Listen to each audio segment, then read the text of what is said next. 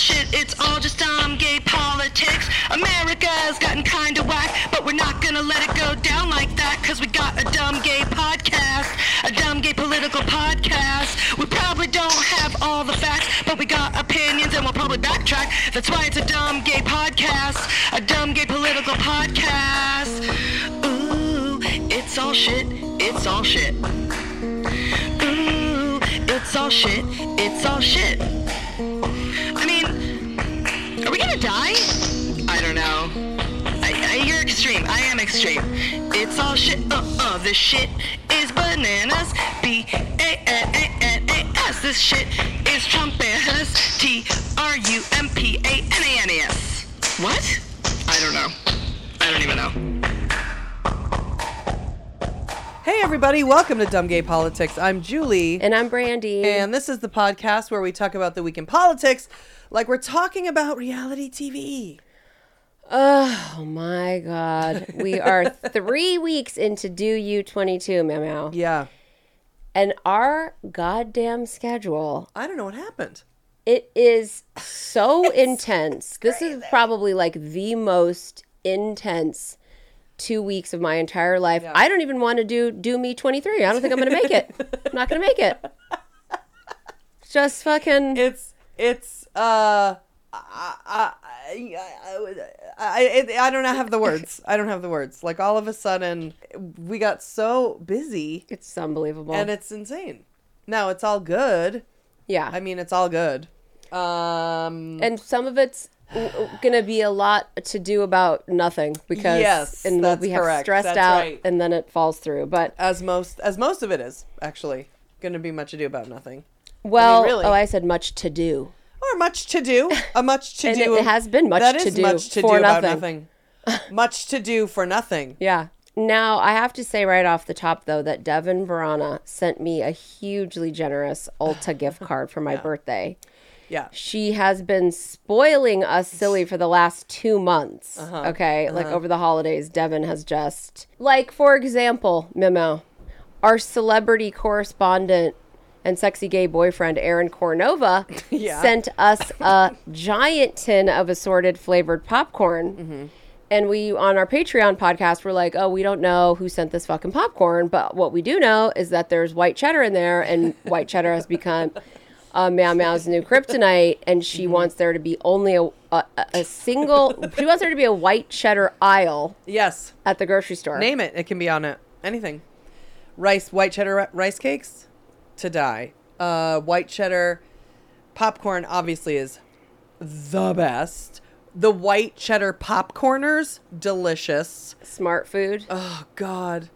Yes. I all it mean- i love it.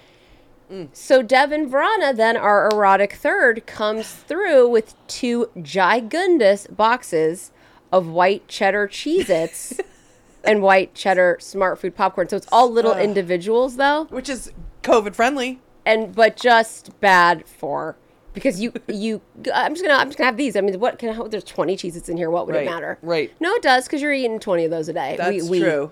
That is true. And we can't be doing that on our health journey right now. No, we're on a health journey. We had to take, we had to banish them from our site, Devin. We ate at least half, Oh.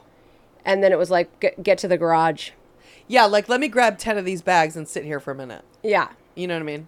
She's a whore. She's a whore who sent. She's a white cheddar whore. Yeah, delicious fucking snacks up in here. And there's, she's been nonstop. And by the way, not to mention, she gave the weighted warming body pillow, Mm-hmm. which I gave to Pee Wee at, at here and at my house. And it has transformed Mm-hmm. Yes. my relationship with my own dog. That is true. Because isn't he so much more serene now, Memo? And he likes to be wrapped in that warm thing and then he just goes into goes to a a pl- when he is sleeping in that warm thing, Which we call his biscuit. his biscuit, I mean, I will fall asleep looking at him because it I think he's dead half the time. I think he's dead half the time. He is so relaxed. Yes. Raw. He makes relaxing look so good. He makes sleeping look so good. yeah. He needs to be the dog. He needs to replace the ah. the original Chihuahua in the meme. This is how I sleep, knowing I've let everyone down who's ever believed in me. he needs to replace that that meme, and he was never like that before. No. He was a fucking squirrely, whiny, you know, said with love, but he's like a little thin. Yeah. And- a crab. He's a whiny crab. Yeah. And kind of like a kind of like a crystal meth addict Yes. in a lot of ways. He's a crackhead. Yeah, he's a crackhead. yeah, he's like a crackhead. The thing is, I feel like Devin should, with all of her millions of dollars, because let's be real. I mean, Mm-hmm. even if you don't have them, Devin, please pretend you do, because we need and want that for you. I say fuck the Anthropologie body pillow. Let's make our own line. Let's make them four dogs, and let's then give them to Cesar Millan, even though he's problematic, and then they killed that dog and all that stuff. But Cesar Millan has been trying to soothe crackhead chihuahuas since his career began, and we now have the like special sauce. I'm telling you, he has drastically changed, and I had to give one to my mom, Good. At, oh. mm. also a crackhead who loves a deep warming pillow. And would be good for you. Also a crackhead who loves a deep warming. I know. I lay it right on me with him. Yeah. I love it too. It's I like a weighted thing, Right. and it's weighted. Yeah. Weighted for me it's I don't mind the weightedness without the heat, but when the heat's on it, then I become like a like a crackhead has gone too far. Yeah, And then has to hurl it through the window. right. I mean, I think your biography should be called "Crackhead Who's Gone Too Far." And I think it's really it's Yeah. it's uh it's an autobiography, and Uh-huh. I think you should write it. Speaking of um crackheads, Jim Whaley. Yes, Okay. Yeah, uh-huh. Who, if he's not on crack with these paintings he's doing, this man is, uh, this guy's like a brilliant fucking painter. Like, and it's all different types of styles, different landscapes, and then mm. other things that aren't landscapes. Like, he can do anything. The thing that um got me with a bunch of it is his humor. Yeah, he's really funny. Like the motherfucker is funty. Well, after my constant bitching about the spine on the calendar he sent, uh-huh. because we don't even get to enjoy his art this month because the fucking cover fell off, mm-hmm. Which was tip of the iceberg, and that's like really, and it's my birthday month, and it's like I want that up there, fucking Jim. So he sent a giant poster board where he like computerized like one of his paintings, and he like sort of blended them and made it into like a futuristic movie poster that says only one podcast can save us from Red State. Fucking amazing. And then he put a QR code so that we could look at his art. And guess what, Jim? I went ahead and did it. I clicked right on it and looked all through it. And I was like, oh my God. And Meow Meow's in the kitchen. I'm like, you're not going to believe this shit. This guy's fucking good. Mm-hmm. And then there's a note and his a self portrait of him that he painted mm-hmm. on the poster, the movie poster about Red State. And then an actual note on the poster as well. It says, Thanks for the awesome shout out. I'm so glad you loved my art. Hated the crappy hinge on the calendar and felt the note was eh, kind of phoned in really. Kind of like this one, Jim. Kind of like this one. Really waiting on some good feedback for the podcast, Jim, and how much it's changed your life. It made me so excited and laugh when I Oh opened it. Oh my It's god, completely yeah. funny. And I love any kind of writing in a manner of of feeling. So like, eh, kind of phoned in. Like you, he wrote that. Yeah. Eh, kind of phoned in. Really. yeah, like you write how you is like talk. a- yeah, yeah, yeah, yeah. This next like letter, okay, it's from Nicole Ponsler. Okay. First of all, this bitch is a painter too, so I couldn't even believe it when I saw that. And then when I read this letter, I had to interrupt you. I go, "You need to walk outside. I need you to go leave your appointment, and I need you to walk outside and let me read you this letter and tell you about Jim's thing because this blew my fucking mind. I was dying so hard, and then the fact that she's a painter and she's a great painter too. Yeah. Hey guys, um, I've been remiss in writing because I'm lazy in my feelings and almost always on drugs. Well, Already love we it. Already, we're already all in the family. I'm possibly number one of 14, and I followed you since Gay Pimpin days, where I would fast forward through Nadia in order to listen to my favorite snarky and belligerent gals. I'm an artist, so I listen to both podcasts each week in my studio and while painting murals. Enclosed is a picture for the Drug Den bulletin board where I'm painting my most recent mural with my mom and her BFF literally watching paint dry. I've always felt a kinship with you guys, but when you started talking about Bird Cafe on your Patreon podcast, I decided I finally had to write. My chef husband and I have owned a restaurant called Bird Cafe and Supper Club in NorCal, north of Bay Area, Julie, for five long years. We don't host actual birds, but we do share your affinity for all things feathered. Check us out on IG at Bird Cafe PA. We are currently all out of shirts, but as soon as I get my shit together to reorder yours, will be in the mail. The greatest compliment I received in 2021 was from our 11 year old. She walked into the studio while I was listening to Julie rant on DGP and said, She sounds like you. I've never been prouder. Love you guys and thanks for all that you do. Cheers to Do You 22, Nicole Ponsler. Can you fucking believe that Nicole has Bird Cafe? Not only does she have a bird cafe, but the picture on the fucking menu is a is an owl. Yeah, and she wrote the letter on the back of the menu, eh. and then she sent her gorgeous picture with her sexy legs in front of her mural. The picture of look at this picture of the oh, mom cool, and the wait. best friend watching the paint dry. It's from the back. They're in lawn chairs. They're so fucking cute. Oh my god. Oh, that is so cool. How- And how cute is that picture? Very. That like belongs on like a card. You know what I Wow. mean? Like we're still friends, and you're still a big cunt, Phyllis, or whatever. You know, like you know, get like a birthday card. Right, like after all these Yeah. years of sitting on the sidewalk. yeah. You're a cunt. Then, and I don't know if you, you know, for the for the 14 who aren't on our Patreon podcast, get go ahead and get on it. um, so Stacy Van Ness gave us basically dumpling a little clear bird feeder birdhouse that attaches to the window. Dumpling sits and it's made for cats and children to sit and look at birds. Mm-hmm. And Julie, really, because she stomps up to the window loudly. And then it tricks the birds so they don't see anyone looking at them Yeah. and we added a cup to the top. It really officially became the Bird Cafe when we Yeah. added a cup to the mm-hmm. top so they can stand at the top and eat. And we Right. just it's all different types At the of rooftop bar. yeah. and the Bird Cafe has become a bed and breakfast for um, a, A couple rats, a few rats and And a squirrel. and a squirrel. So now it's a bed and breakfast, but we're just gonna keep it just Bird Cafe. And bitch, Nicole sent stickers that we can put on the Bird Cafe. Now I didn't know if she made these Oh my god. for our bird cafe, which that's so sweet. But they're from like like kind of like logos, I think, for their restaurant. But oh my god. I'm living for us to brand the the cafe. I um yes. I mean Bird Cafe and Supper Club SoCal, exactly. which is the annex to Bird Cafe and Supper Club NoCal. NorCal. NorCal. NorCal. I mean cut I'm we're putting this on we're putting these on. We're putting these on. I mean we're putting these on. We now interrupt our regularly scheduled JoJo and Kiki because the best way to celebrate Martin Luther King Jr. Day is to close your legs to white supremacy. Stepping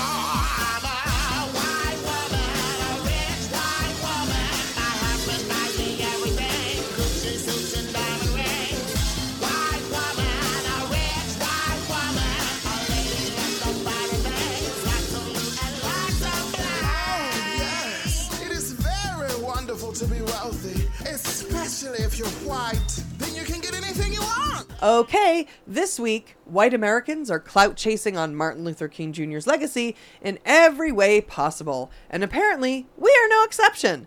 But this is our segment called Close Your Legs to White Supremacy, and we think there's no better time than right here and right now to sit and listen to his famous I Have a Dream speech with our 14 listeners.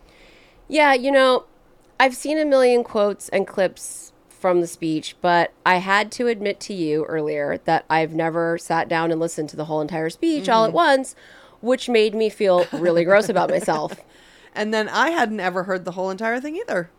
which instantly made me feel better. Good. And, and a lot less gross. Mm-hmm. And I will say, to our credit, at least we haven't ever done a social media post about him while never having actually taken the time to listen to the entire fucking speech. Which I'm sure half the people doing those posts have never heard the whole fucking thing. No way. No, you know. You know they haven't. And it's a small but significant distinction that I will hold on to just to tell myself that there are other worse hypocrites out there than us. When really we're all just dicks. so, for any of our 14 listeners that are dicks like us, we are now going to right that wrong and sleep a little more smugly tonight. Not snugly, smugly. Getting the relaxing rest of the self righteous, knowing that we listened to something important today and did something right with our day. That's right. And just to make sure that we don't get some relaxing rest during the speech, we're going to people's couch it because nothing is more stimulating and inspiring to us than hearing our own voices. Correct. The speech is 17 minutes long, so we aren't going to stop and start it for our comments because it'll eat up too much time. We're just going to let it ride and hope to God that specifically I don't interrupt him. So just to set the stage and give some context, next summer will be the 60th anniversary of probably the most famous speech of all time, which calls for equal rights and an end to racism. Unfortunately, his message is still fucking as relevant today as it was then. That's not to say that nothing has changed since the 60s, but progress has aggressively slowed, and now, thanks to the Republican Party, is clearly reversing. So he gave the speech at the March on Washington, which was one of the biggest political rallies for human rights in the history of the United States. 250,000 people marched from the Washington Monument to the Lincoln Memorial to hear him give this speech. So here is Dr. Martin Luther King Jr. addressing the crowd at the March on Washington on August 28th, 1963.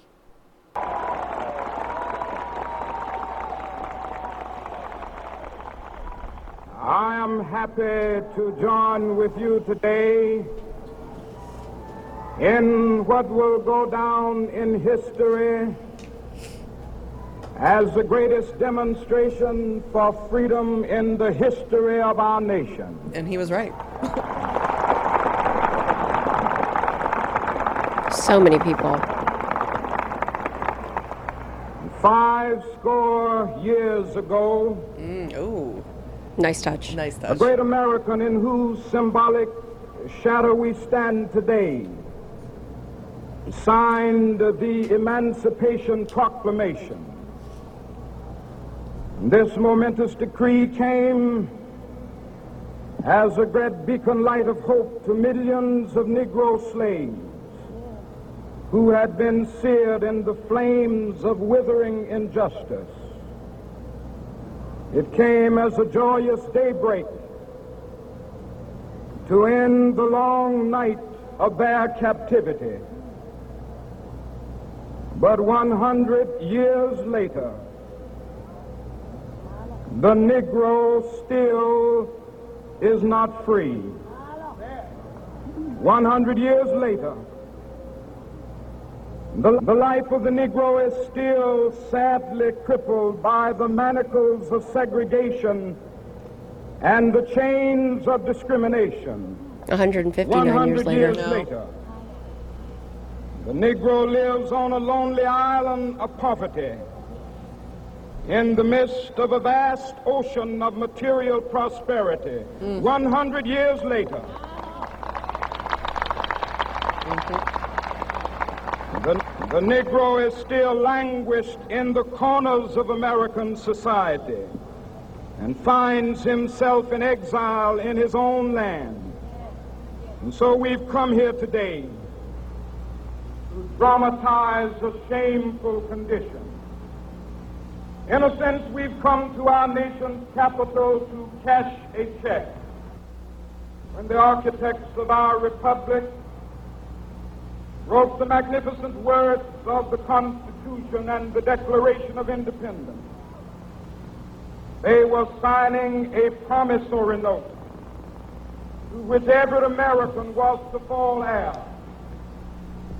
This note was a promise that all men, Men. yes, black men as well as white men, would be guaranteed the unalienable rights of life, liberty, and the pursuit of happiness. It is obvious today that America has defaulted on this promissory note insofar as her citizens of color are concerned. Still defaulting. Mm-hmm. Instead of honoring this sacred obligation, America has given the Negro people a bad check. A check which has come back marked insufficient funds. I think I've written a few of those checks. Too Yeah. many, unfortunately. I know you have. Technology has really come a long way. It really has. But we refuse to believe that the Bank of Justice is bankrupt. We refuse to It might be. that there are insufficient I think it actually funds is. the great I mean, it might- it opportunity of this nation. Wasn't then, but maybe, So but it is we've now. come to cash this check, a check that will give us upon demand the riches of freedom and the security of justice. Oh, the Republicans just don't want that. So, you know, they're bankrupting the bank. They're morally bankrupt, and so it is We bankrupt. have also come to this hallowed spot So they're to in fr- front of Lincoln. America of the fierce urgency of now. This is no time to engage in the luxury of cooling off or to take the tranquilizing drug of gradualism. But we love drugs. I do have to stop it and just Oh. say this. I just mentioned the the Lincoln Memorial on the Patreon, Mm-hmm. and I'm so embarrassed to have it be like one of like like the the highlights of anything I've ever seen ever in my life. And we've been together twice, and I didn't know that that's where the speech was, and I oh. wish I could have stood in there and just oh, thought of that. Oh, Right. Well, we'll be back there one day. And now we'll stop other people from making that shallow yes, mistake. yes. Now is the time to make real the promises of democracy. Now is the time to rise from the dark and desolate valley of segregation to the sunlit path of racial justice. Now is the time to lift our nation from the quicksands of racial injustice to the solid rock of brotherhood. Now is the time to make justice a reality for all of God's children.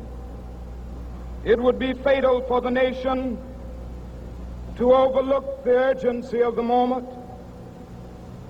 This sweltering summit of the Negro's legitimate discontent will not pass until that is an invigorating autumn of freedom and equality. 1963 is not an end, but a beginning. Those who hope that the Negro needed to blow off steam and will now be content will have a rude awakening if the nation returns to business as usual.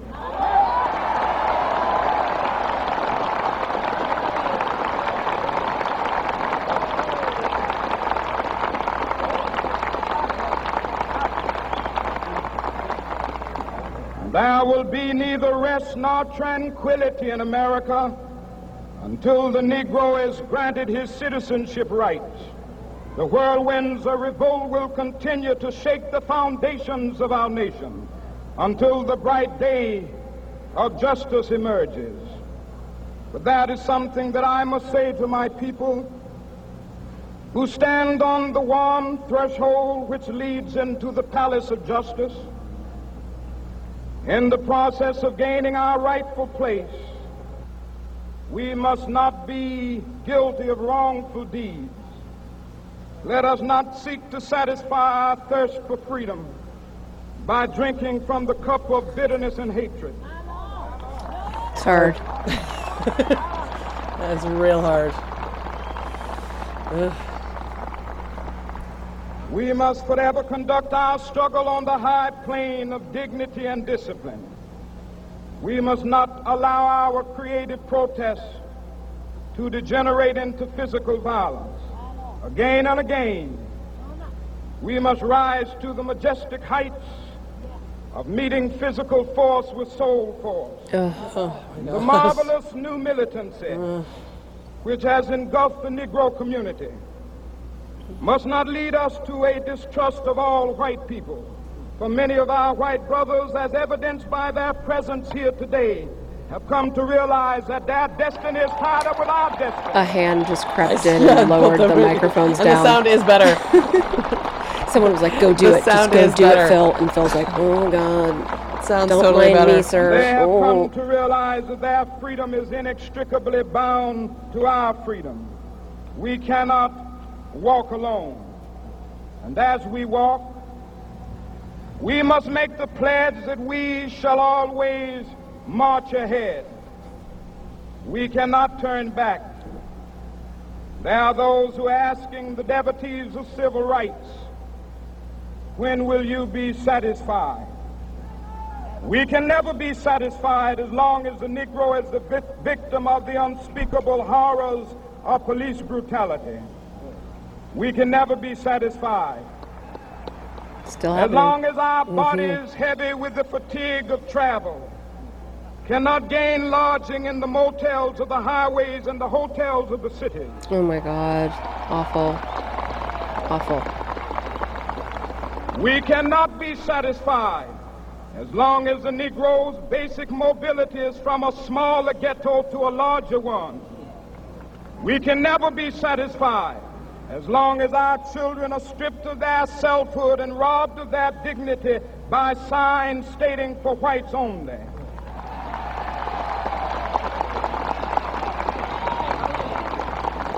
It's white people in the we crowd. cannot It's be cool. satisfied as long as a Negro in Mississippi cannot vote and a Negro in New York believes he has nothing for which to vote. Oh, Good one. Oh, burn. yeah, that's And that's No, definitely still happening. that is 100% definitely No, happening we still. We are not satisfied, and we will not be satisfied until justice rolls down like waters and righteousness like a mighty stream.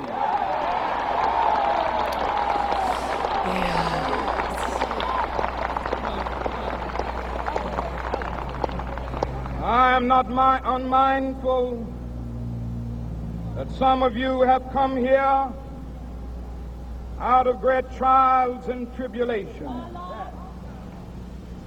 Some of you have come fresh from narrow jail cells. Some of you have come from areas where your quest, quest for freedom left you battered by the storms of persecution and staggered by the winds of police brutality. You have been the veterans of creative suffering. Continue to work with the faith that unearned suffering is redemptive. Go back to Mississippi. Go back to Alabama. Go back to South Carolina. Go back to Georgia. Go back to Louisiana. Go back to the slums and ghettos of our northern cities. Knowing that somehow this situation can and will be changed. Let us not wallow in the valley of despair. I say to you today, my friend,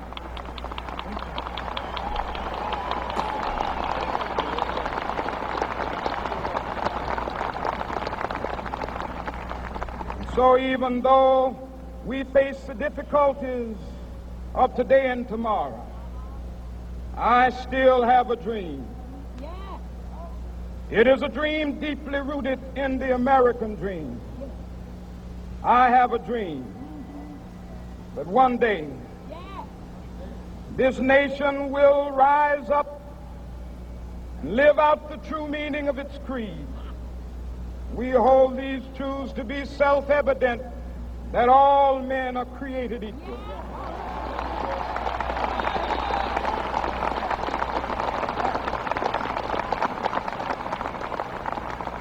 I have a dream that one day on the red hills of Georgia, the sons of former slaves and the sons of former slave owners will be, able to sit down together at the table of brotherhood.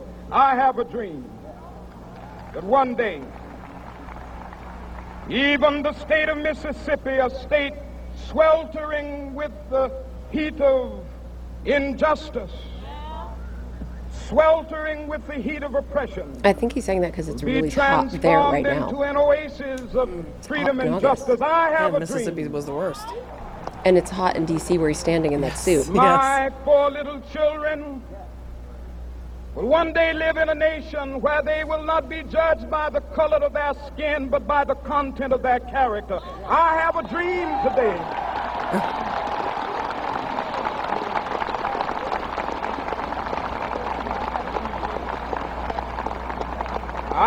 have a dream that one day down in Alabama with its vicious racists, with its governor having his lips dripping with the words of interposition and nullification.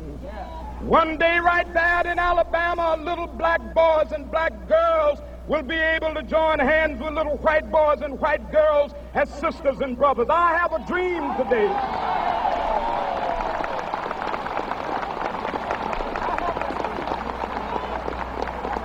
I have a dream that one day every valley shall be exalted. And every hill and mountain shall be made low, the rough places will be made plain, and the crooked places will be made straight, and the glory of the Lord shall be revealed, and all flesh shall see it together. This is our hope. This is the faith that I go back to the South with. With this faith, we will be able to hew out of the mountain of despair a stone of hope. With this faith, we will be able to transform the jangling discords of our nation into a beautiful symphony of brotherhood. With this faith, we will be able to work together, to pray together, to struggle together, to go to jail together, to stand up for freedom together, knowing that we will be free one day. This will be the day, this will be the day when all of God's children be able to sing with new meaning, My country, tears of thee.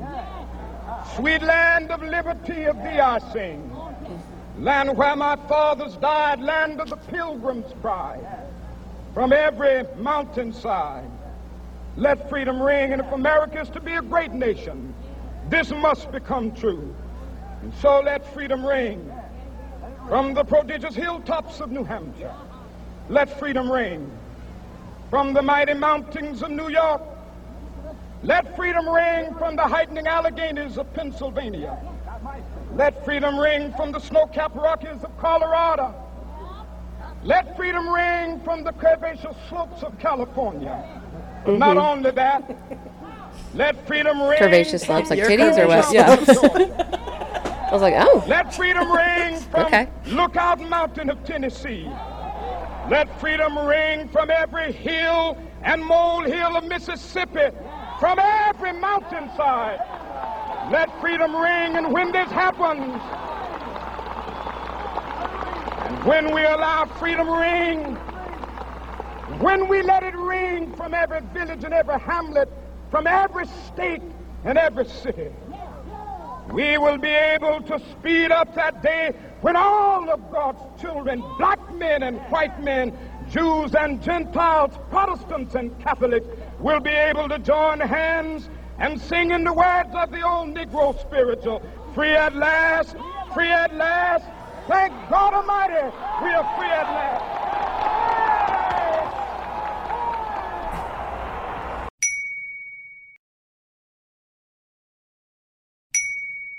Okay, now it's time for us to finally ask the question we've always wanted to ask.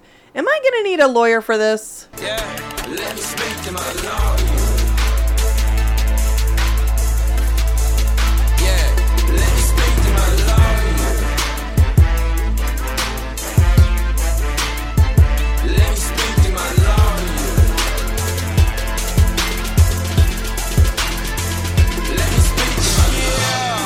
This is our new segment where we finally get to ask the question we've always wanted to ask. Am I going to need a lawyer for this? Why? Because if the answer is ever yes, and we do need a lawyer, we're currently sitting with the unfortunate soul who will be on the other end of our call. That's right. If Julie and I accidentally kill a drifter or become involved in a torrid love affair with the sexy head of a foreign drug cartel, or we get caught in a very involved money laundering scheme with Jen Shah from the Real Housewives of Salt Lake City, we are definitely calling this man. The question is, will he answer his phone? I think no. No, I think you're right. I would say no. You, you two will always need a lawyer, so I'll be there for you whenever you call because I know it will be an emergency. No doubt you'll be getting in some type of problems. Well, good. Yeah, and you're right. You are right. Yes. Now, I'm glad to hear that you won't let it go to voicemail, but we'll keep calling until he picks up the phone personally Yes. because he's not just the best defense attorney that we know. He's literally one of the best goddamn defense attorneys in the history of the entire world of defense attorneying. Oh, from the beginning of time until now. That's Yes, right. All right. And if, he's also super rich. Thank God, because he's clearly going to have to represent us for free. So, without further ado, here to help us answer the question Do we need a lawyer for this? is decorated Uber lawyer to the criminal stars, our good friend Roy Black. Hi, Roy. Well, thank you, ladies, for inviting me for this program in my own home. So it is very nice being here, and I'm happy to answer almost any question you will ask. We Yes. dragged you out from your room because we cannot live another second um, without getting your hot take on the trial and verdict of America's biggest fraud cunt, Elizabeth Holmes. So, start out by explaining to our 14 listeners who Elizabeth Holmes is and what she was charged with. Well, poor Elizabeth is like Icarus who flew too close to the sun and crashed to the earth. I like Elizabeth. She even looks good with her turtleneck and everything playing uh-huh. Steve Jobs. Well, what happened is Elizabeth, like many young entrepreneurs, went to Stanford, MIT, Harvard, those. She was at Stanford, dropped out after a year because they had come up with this new idea, this machine that could take one drop of your blood and determine every single thing that could possibly be wrong with you just by examining this one drop of blood. Now, didn't that sound like a great idea? It sounds great. Of course it did. That's how she was able to sell $950 million dollars worth of investment in it Yeah. because everybody who heard about it said, My God, this is perfect. We need to do this. And here's this beautiful, young, brilliant star, just like Steve Jobs. So we have to give Aroma our money. Unfortunately, for Elizabeth, the idea was good, but it didn't work. I've had a, quite a number of cases like hers where you get these fraud cases. And what happened, people like her become very popular, then we demonize them. And a lot of that is somewhat unfair because we need entrepreneurs. We need people with ideas, with the energy to do things. And she came up with some good ideas. Unfortunately, halfway through, they found out they didn't work. So, what do you do? You raised all this money, a billion dollars from investors. You hired all these people. You had labs, you had uh, stockholders, you had employees, and all of this. Now, all of a sudden, it's not working. What do you do? Do you get up and say to everybody, oh, I'm sorry, you know, never mind, and that's it? No, you try to make it work. And, and, and what happens is that by trying to make it work, you're lying about what happens. And one lie builds on another, and then you get in this trap of never being able to solve the problems, and it ends up in this huge fraud. You get indicted, and now she's going to go Doesn't to it be- prison. kind of become like a Ponzi scheme at some point where you're, you know, you're you're lying, you're you're you're you're robbing Peter to pay Paul. It becomes a Ponzi scheme, right? Well, it's somewhat similar to that. Not exactly, but somewhat similar. But but you have to understand what happens. I've been involved. I was in WorldCom and other cases like that. Nobody goes into these businesses meaning to commit fraud. They think they had a good business. Same thing with Enron. They all had great businesses, but there comes a times where the business is failing, and what do you do? You just don't give up. You try to save it. And so these people try to save the business by raising more money. Don't worry, if we could last another 90 days, it'll work. And unfortunately, a lot of them don't. Some of them do. You know, they have these turnarounds. But if it doesn't work, then they become demonized and get indicted, and now uh, we treat them like criminals when Well, in fact they never intended to commit crimes. But legally speaking, if I don't want to intend to commit a crime, but I commit a crime, haven't I committed a crime? No, all crime requires intent. Almost all serious crime requires criminal intent. So I could So- be defense. So I could, if I let's say, It was involuntary fraud. I don't think so. Uh, right, right, or No, no, but- involuntary money money laundering. No, no, but I'm not saying she didn't intend to commit the crime because after a while she did. She didn't start the business Yeah. business I can- intending I- I to can- commit a I crime. think that's true. Right. Halfway through, she realized they had this problem and they couldn't tell the truth because if they told the truth, then the whole thing would collapse. She so they did intend to lie at some point. She was told from the beginning it was extremely unrealistic by medical doctors who had been, you know, and professors at Stanford, which is why she dropped out. She believed it, it could happen. And I, I agree with what you said. Like, we need entrepreneurs. We need people who believe in magic or nothing magical will ever happen. But I mean, she knew she never really had anything more than a fantastical idea, you know, like a time machine.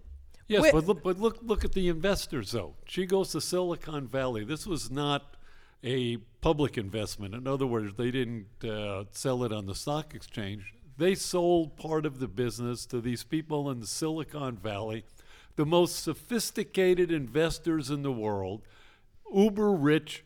They invest in all these technology companies. These were not stupid people. They also believed it would work. she will get in more trouble, let's say, than the the guys at Enron because the guys at Enron basically defrauded regular Joes like Julie and I out of our 401ks, whereas Elizabeth Holmes she defrauded rich people and nobody fucks with the rich people, right? No, the difference is if if you steal from the rich, nobody cares. You steal from the poor, everybody gets pissed off. So that's why the guys in Enron got 20, 25 years in prison. They got punished severely. She's not going to get punished anywhere near What, that. Yeah, what do you what, think? Yeah, she hasn't been sentenced. So what is your prediction? Well, what happened, it, it's very interesting, the verdict, because she got convicted of four counts of fraud, a conspiracy to commit fraud, and three counts of fraud against the investors. She was acquitted of defrauding doctors and patients. Now, if, if she had been convicted of the doctors and the patients, I think she would be punished more because these are people that you know really needed it and, and believed Yeah. in it.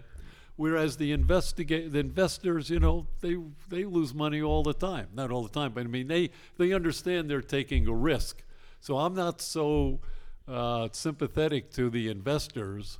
Uh, but I would be much more to the doctors and patients. And Like the guy who wanted to know if he had herpes and she then lied and said he didn't and he did have herpes. I don't know if I quite buy that analogy, but But yeah. that happened. they were committing fraud within a year of the company, like blatantly, fully committing actual fraud, where she literally took the Edison boxes with nothing inside, with a video screen on the front, and was like, "Look at this, Biden! Isn't this great? Don't look inside."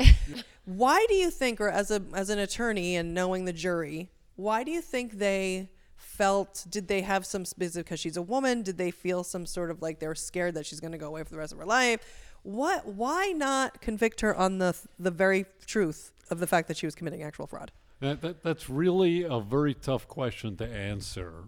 You would have to be there in court all day to listen to the nuances of the testimony and everything to really get an accurate answer. However, looking at it from from a distance, a couple of things that uh, were different. She took the witness stand and testified about how much she believed in the product and you know forcefully told the jury that she believed in this and then secondly which is more interesting to me because it's part of the research I do she claimed that she was being sexually subjugated by her former boyfriend and therefore was not fully liable for the various decisions that were made This is where I think we'd lose you. I mean, this would that has to at least make you punitive. Nobody can believe that she was being subjugated by this man, right? Well, that that's th- this is hardly unusual. This is an age-old kind of uh, defense that women put up with. I've been abused. I've been raped. I've been, uh, you know, all of this, and that's why I did what I did. You know, from battered women on. So it, it's a popular defense. She was charged with like 12 or 13 counts. She was convicted of four, acquitted, I think, of four, and then a hung jury on the rest. So Wow. Something did- must have worked. Yeah, they did it Yeah. pretty good. Well, Yeah, she's a so she's a the- master some- manipulator. Some, of the jury must have believed what she Yeah, was saying. that's- yeah, Now, she's course, like she- Trump. She is a she master manipulator. testified, so I, I think she must have been pretty effective in yeah, testifying. she's great at convincing. That's what I'm saying. She's very convincing. what is the process in between, sen- like the verdict and sentencing? Like, Are the lawyers still involved now? Of course. What happens is, let's say there's a verdict, you're convicted. The judge will then, in the federal courts, will set sentencing about 90 days away and then refers it to the probation department. The probation department does what's called a pre sentence investigation report, in which they interview you, other people, they got everything else that might possibly bear on the sentencing and types up a report with statements from both sides in it and submits that to the court. And then a bunch of money goes into the judge's Yeah, bank okay. Account we don't- offshore. We don't talk about that Right. part. then, then they set down a sentencing hearing, and the job, mainly the, the defense lawyers, then you want to present favorable testimony and evidence. So we sometimes we do videos showing things that people have done in the community. we will have people come in and testify as to you know donations they make, other kind of community service. Wow. Oh. Anything we When- could come up with, maybe psychiatric reports, anything to show that people can be rehabilitated. Someone's pregnant too. They need to raise their baby. Oh, they could be saying, you know, she's working hard to get pregnant the second time right now. and uh, Wow. yeah, so what you do is it, it's a whole nother part of the case, but it's the lawyer's job to advocate all the good things that the person has done and how the person could be rehabilitated, how they could be trusted again. And then one of the most important parts, and I tell clients this all the time look, I can speak on your behalf. I have no problem. I can do it all day long. But there has to come a time when you stand there and look the judge right in the eye and you've got to say, whatever you want to say about what happened. Either you're apologizing for what happened, explaining your remorse, explain how you're going to change your life, that that's not the person who you are, that you can become a better person, that you have a family that you care about, you have other things that you care about, that you will be able to rehabilitate yourself because you can work, you're not going to be uh, on welfare the rest of your life. So you have to look at them person to person. That's the best thing you can do. Look them right in the eye because judges are human beings. Most now she's she's gonna get not even a year then. Well, it's hard. I mean, yeah, that she. They say that the Right. sentencing could be up to a maximum of twenty years. But what do well, you 20 think? years a count. A You got count? Four counts. But Oh, if she looks so- the judge in the eye, she's gonna get him, right? Not necessarily. Or because they'll be judges turned will get very cynical after a while. The longer, you know, you hear these pitches all the time. Okay. So th- trust me, federal judges are, are not uh, uh, easily convinced. And are federal prosecutors usually like good, or are they like in general in terms of like lawyers? In general, they're miserable sons of a bitches. One of the main things that they talked about in the case was the jury selection. That there was like a d- divided line on like we need half women, we need half men, we need them to be this age, we need them to be that age, they should be white, they should be da da. da. so what First would- of all, the worst way to pick a jury is based on demographics. Male, But you did say that's not your female, strongest black, thing. white, Jewish, Catholic. That does not generate verdicts. What we do is we do a tremendous amount of research. You may do polling, do focus groups, mock trials. We do a lot of uh, research to try to find out what kind of jurors would be good for our case. In other words, who would be uh, most sympathetic to our defense? And then, then we take our defense Oh. and we try it before focus groups and get feedback to see what people think.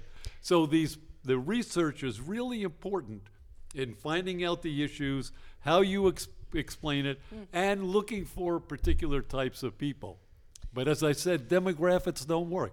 Usually, men, women, and what have you. It's it's what really works, and I, and I teach this at the law school all the time, is personal experience.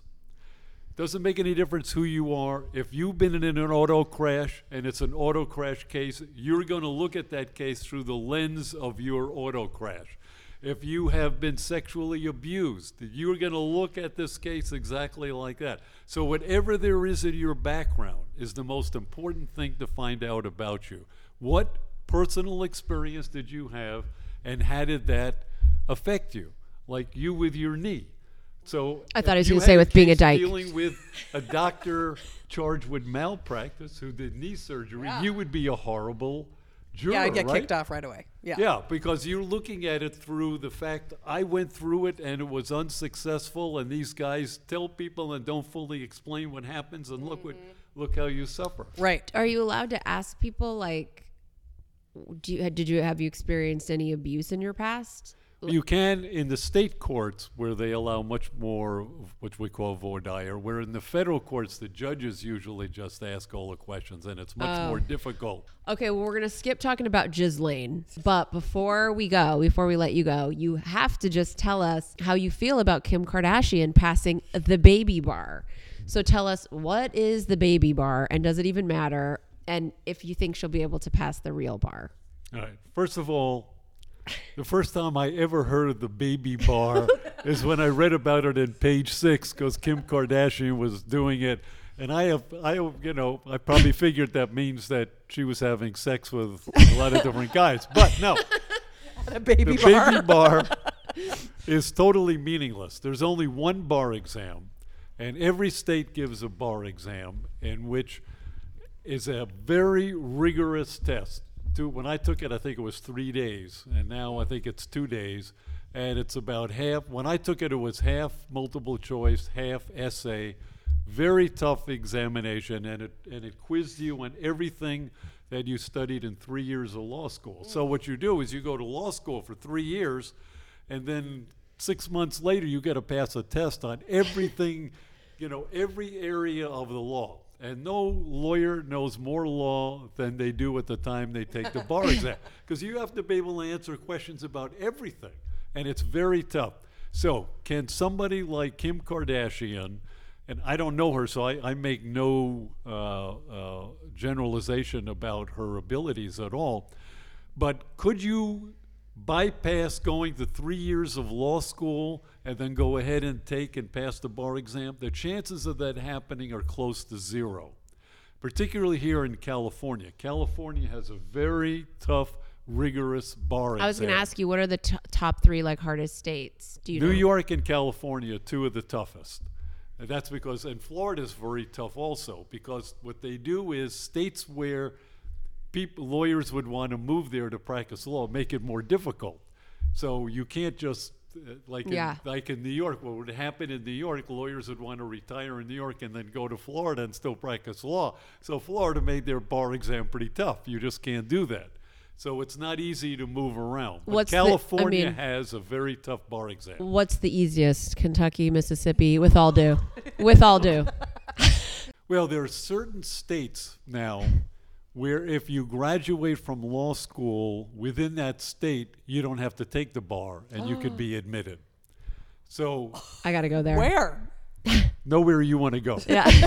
So, but any place that you really want where there is a rigorous practice of law, there's going to be a tough bar exam. So that's why the Californias, the New Yorks, the Florida, Texas, the place that you know there's a lot of competition and what have Probably you. Chicago, I would like uh, think Illinois. Oh, Massachusetts. Illinois has a Yeah. very tough bar exam too. Illinois has some excellent, uh, you know, the University of uh, Chicago is one of the top law schools in the country. Okay, so what's going to happen with Kim? We know so she didn't she didn't go to law school. She has this team. She she failed the baby bar, the mysterious baby I've had um, sex with a million guys bar 3 times.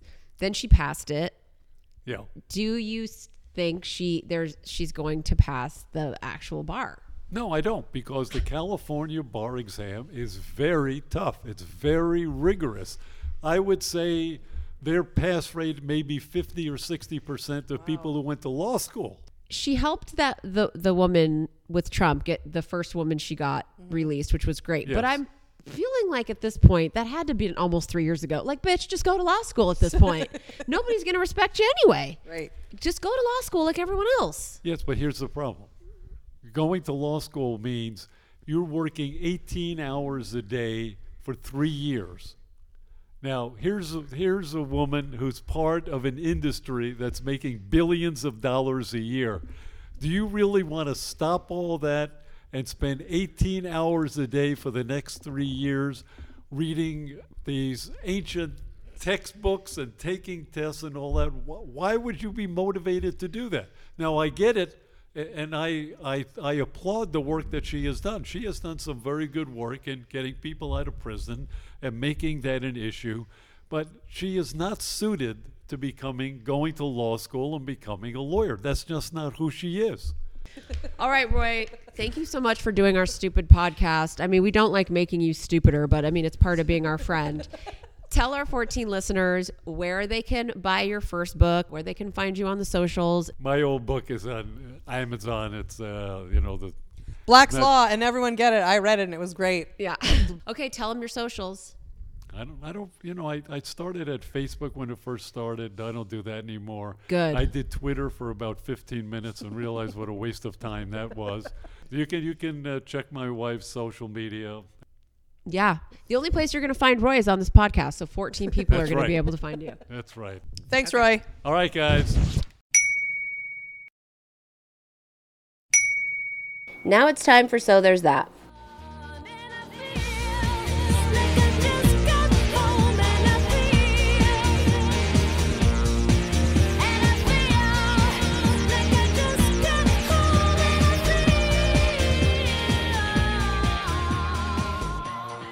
All right, so this is the part of the show where Julie has to find a so there's that moment that's happening because of or in spite of the diarrhea toilet Republicans and the ignorant Facebook Fox News army that follows them.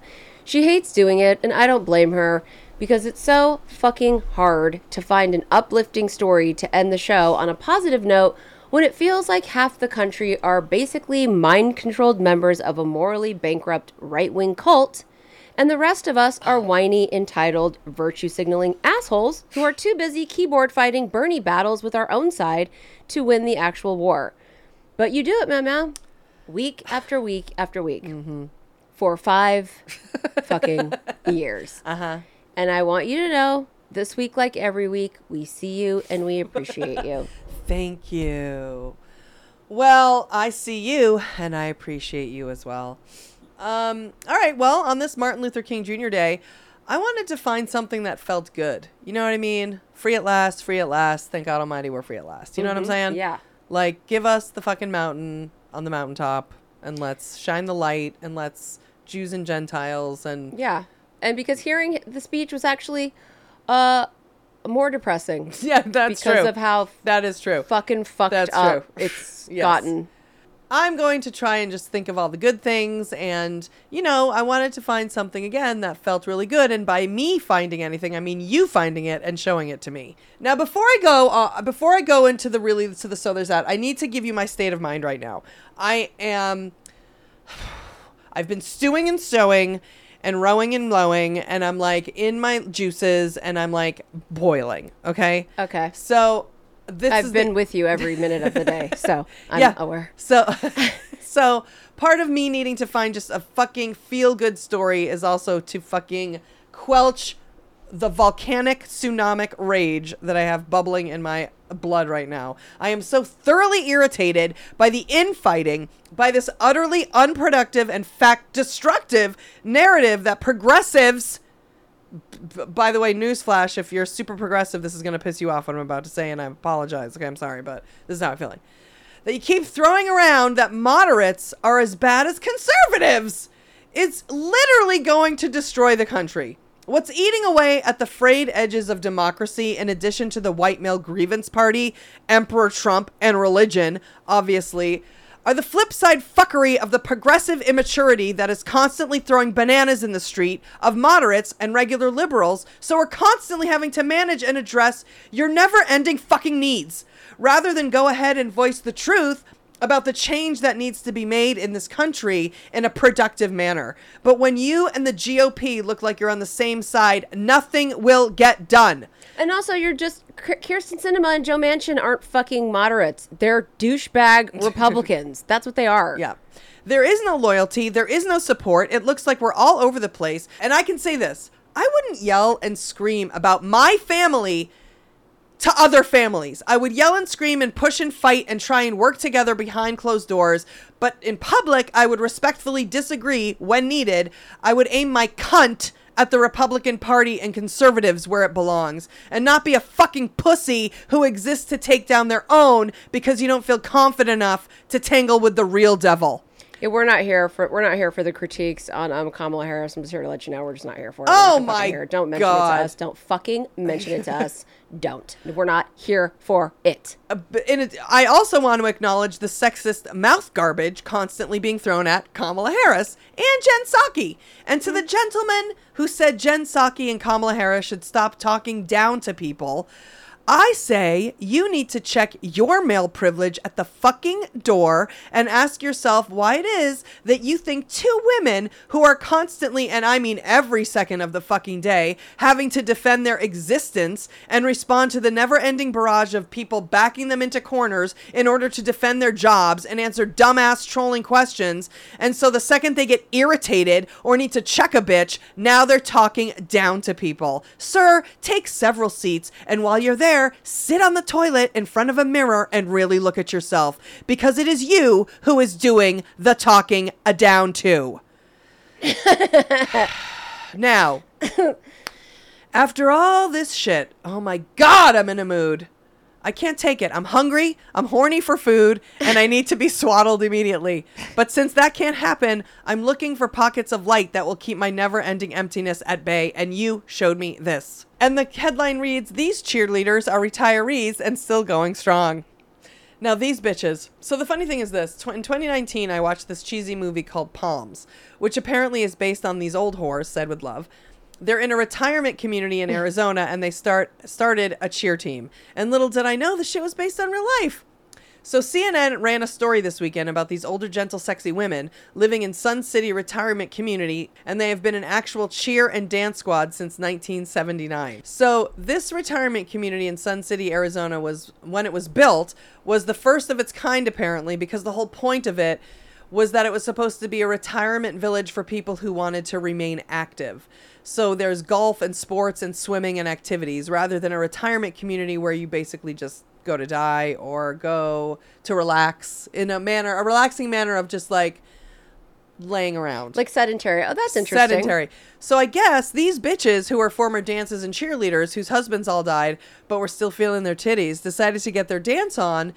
And you know, also in places like this, they all fucking, Oh, they're so horny. They're all fucking. They are all, and even in the centers when they live, it's like they go room to room, just fucking down like clowns. All right. Well, listen, they say that with when women go through menopause or whatever, they dry up, but I'm not sure I believe it. So I am so inspired by these women.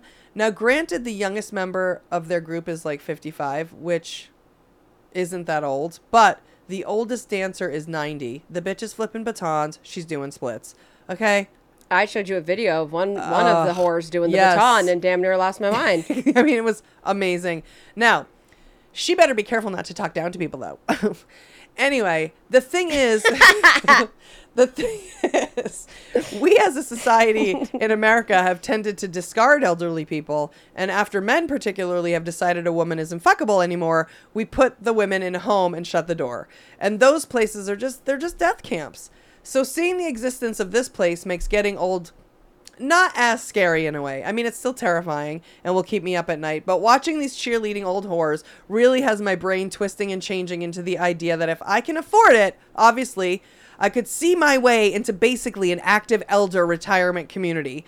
And that alone could help shift out fear in minds into how our last chapters will be. I mean, I need to start saving for it now because you know that shit's expensive. These bitches perform at parades and high school games and apparently are performing all year. And the second they start showing them at the parades and their their fellowship and whatever their sisterhood, I'm fucking crying my eyes out. It's all women, and I imagine when I move there in five years mm-hmm. that eventually Brandy you will end up there like in your 70s and I will make you join the cheerleading squad mm-hmm. and I will then live my best life finally being able to me to you and act out my lifelong ambition.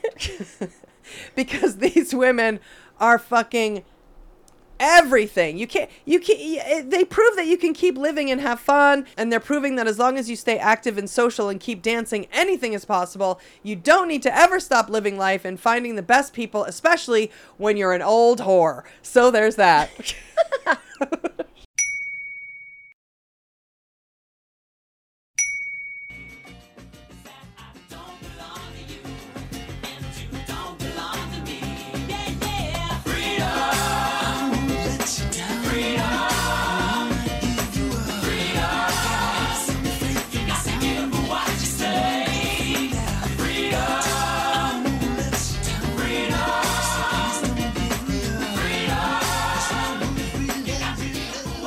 Okay, so that's it for this episode of Dumb Gay Politics. Thank you guys for listening to our stupid podcast. We love and appreciate all 14 of you so much. If you're new here and you like us, but you'd rather not hear about politics, please consider checking out our Patreon podcast.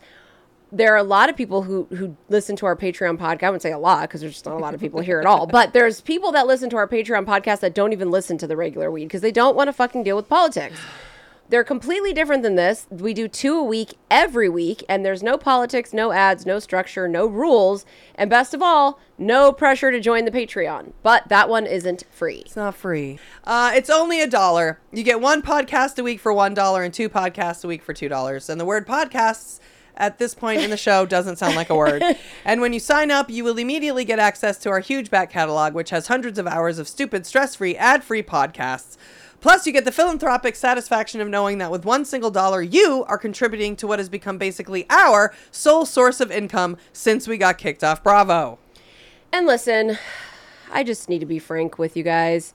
We know that every fucking free podcast out there also has a Patreon podcast side hustle. But here's the deal a lot of those podcasters don't post regularly.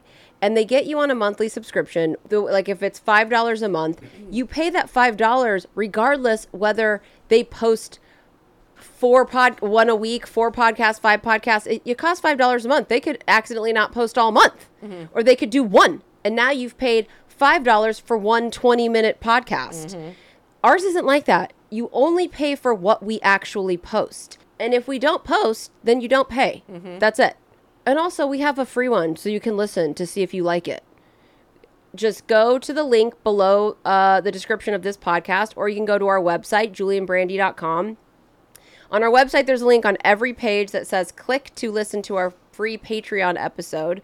You can listen to the whole hour right there from your phone or computer. You don't have to download anything or sign up for anything. It's super easy. That's right. It's so easy.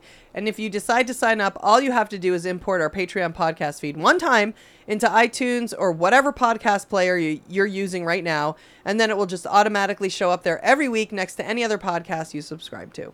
And as always, it's been real and it's been fun. But mostly, it's been gay and it's been dumb. and Roy Black Roy Black. and MLK Jr. Mm-hmm. How'd you do, I? See, you've met my faithful handyman. He's just a little brought down because when you knocked, he thought you were the candy man. Don't get strung up by the way I look. Don't judge a book by its cover. I'm not much of a man by the light of day, but by night I'm one hell of a lover. I'm just a sweet transvestite from transsexual Transylvania. Let me show you a rhyme and maybe play you a sign. You look like you're both pretty groovy. Or if you want something visual that's not too abysmal, we could take in an old Steve Reeves movie. I'm glad we caught you at home. Could we use your phone? We're both in a bit of a hurry. Right. We'll just say where we are, then go back to the car. We don't want to be any worry. Well, you got caught with a flat world. How about that? Well, babies, don't you panic. By the light of the night, it'll all seem alright. I'll get you a satanic mechanic. I'm just a sweet transvestite from transsexual Transylvania. Why don't you stay for the night? Night. Or maybe a bite. Night. I could show you my favorite obsession. I've been making a man with blonde hair and a tan, and he's good for relieving my tension. I'm just a sweet transvestite from transsexual Transylvania. Hey, hey, I'm just a sweet transvestite uh, from transsexual Transylvania.